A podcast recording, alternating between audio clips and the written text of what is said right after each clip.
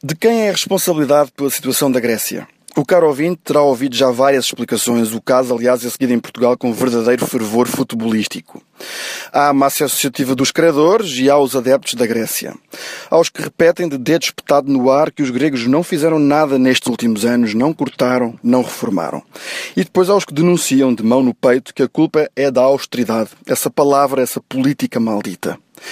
Este filme, no entanto, não tem bons nem maus. É uma história caótica só com maus de fita. A língua inglesa tem de resto uma bela palavra para isto: clusterfuck. Diz-se que algo é um clusterfuck quando a situação é desesperada por culpa de todos. E é nisto que a Grécia se tornou num enorme clusterfuck europeu. Nada ilustra isto melhor do que a mera possibilidade do referendo no próximo domingo. A confirmar-se, os gregos teriam uma semana para fazerem uma escolha monumental. Mais aperto, depois de seis anos de aperto brutal, ou um mergulho arriscado no vazio azul e profundo. Os gregos chegam a este ponto porque em cinco meses o seu governo já se distanciou, já insultou, já agrediu, já surpreendeu, já fez tudo e mais alguma coisa para matar a relação com os seus credores europeus e o Fundo Monetário Internacional cada vez que Varoufakis ou Tsipras enxovalham os alemães ou o fundo, estão a roubar espaço para o outro lado ceder. Espaço a Merkel perante os seus eleitores. Espaço a Lagarde perante os seus acionistas. Não é difícil perceber isto. Mas o governo de Tsipras não está ali por mero acaso.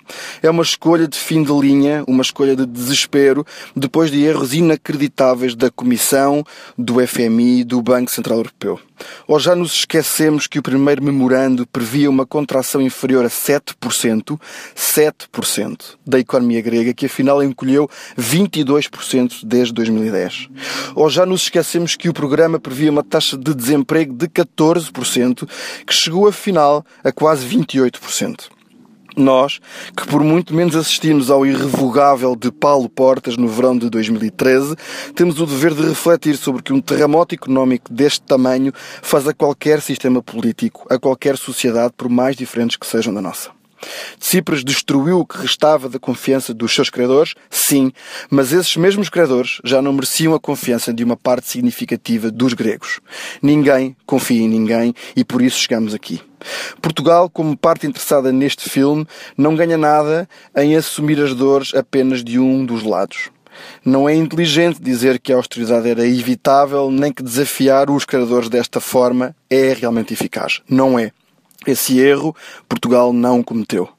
Mas também não é inteligente alinhar cegamente contra os gregos e com os credores europeus.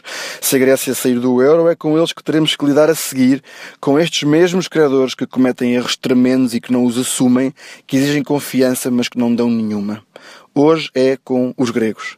Amanhã pode ser connosco.